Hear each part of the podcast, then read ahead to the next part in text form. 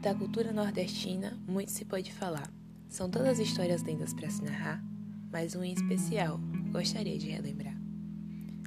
Ela era muito rara e todos disso sabiam. Um ser de grande coração que vivia nas vidas secas do sertão. Em uma grande seca sem chuva, sua família foi obrigada a migrar na procura de uma terra fértil onde o pai pudesse trabalhar. Depois de muito andar, no sol quente e sem descanso, seus corpos foram secando e as esperanças acabando. Os juazeiros aproximaram-se, recuaram, sumiram-se. E assim eles iam sem direção, procurando apenas um pedaço de terra de onde pudesse tirar seu pão. Mas o que eles viam era apenas um vermelho indeciso salpicado de manchas brancas que eram ossadas e o voo negro que urubus faziam em círculos altos em redor de bichos moribundos. Para Fabiano, a seca era necessária. Já estava tão acostumado àquela vida miserável, sentia que ali era o único lugar que devia pertencer. Precisavam fugir da seca e ir para algum lugar, mas não sabia onde.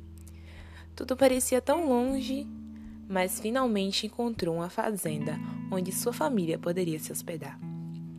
Nesse momento, Baleia, cansada, arregaçou as ventas, sentiu o cheiro de preás, farejou um minuto, localizou-os no morro próximo e saiu correndo. Voltou trazendo o que comer. Mas não se engane, Baleia não era apenas a cachorrinha da família. Ela era um ser gente que sente como a gente e tinha sonhos.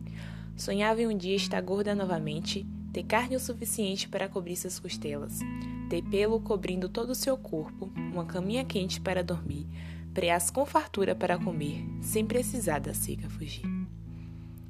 Mas enquanto seus sonhos não se realizavam, ela continuava a ser fiel à sua família. Ali, mesmo com toda ignorância e falta de entendimento, ela se sentia amada e acolhida. Naquela vida seca, pertencer a algo era mais que suficiente. Gostava de se coçar no pé de turco, de brincar com os dois meninos rolando pelo chão. Vigiava as cabras à noite e de longe sentia o cheiro de sussuaranas. Mas às vezes ficava descontente, desanimada e um certo dia ficou até doentada. Tinha emagrecido, o pelo caía em vários pontos e as costelas avultavam no fundo róseo, onde manchas escuras supuravam e sangravam cobertas de moscas. A charga da boca e a inchação dos beiços dificultavam-lhe a comida e a bebida. Todos achavam que ela ia morrer. Os dias passavam e Baleia não melhorava. Então, Fabiano pensou em matá-la. Ela, como todo sertanejo, era uma forte, uma resistente. Sua sina era sobreviver mediante a qualquer situação. A seca já fazia parte da sua vida, e sua vida era do sertão. Não podia morrer mesmo sabendo que sua vida de retirante poderia nunca acabar. Ela mantinha esperança de poder ver, em sua velhice, os meninos crescidos.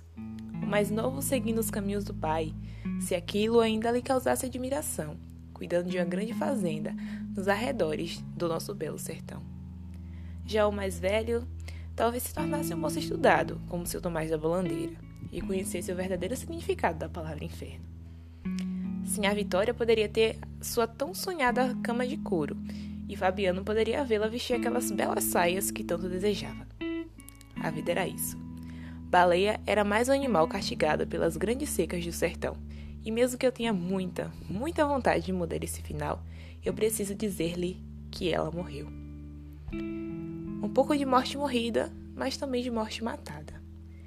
Ela já estava fatigada, então encostou sua cabecinha na pedra fria e teve vontade de dormir. Acordaria feliz no mundo cheio de preás e lamberia as mãos de Fabiano, um Fabiano enorme. As crianças espojariam com ela, rolariam com ela num pátio enorme, num chiqueiro enorme. O mundo ficaria todo cheio de preás gordos enormes. Então, parte do seu sonho seria em descanso realizado. Fabiano não matara ali por maldade, mas por medo da doença pegar nas pobres crianças. Mas mesmo com seu coração grosso, sempre lembrava da cadelinha, magrinha, dura, os olhos sendo arrancados pelos urubus, e achava que seu espírito andava por aquelas bandas fazendo visagem. Sentia remorso por tê-la matado e começou a achar que aquele lugar era amaldiçoado.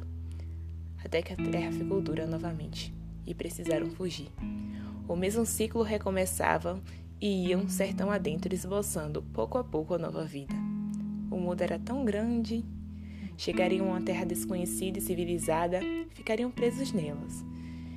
E o sertão continuaria a mandar gente para lá. O sertão mandaria para a cidade homens fortes, brutos, como Fabiano, Sim a Vitória e os dois meninos.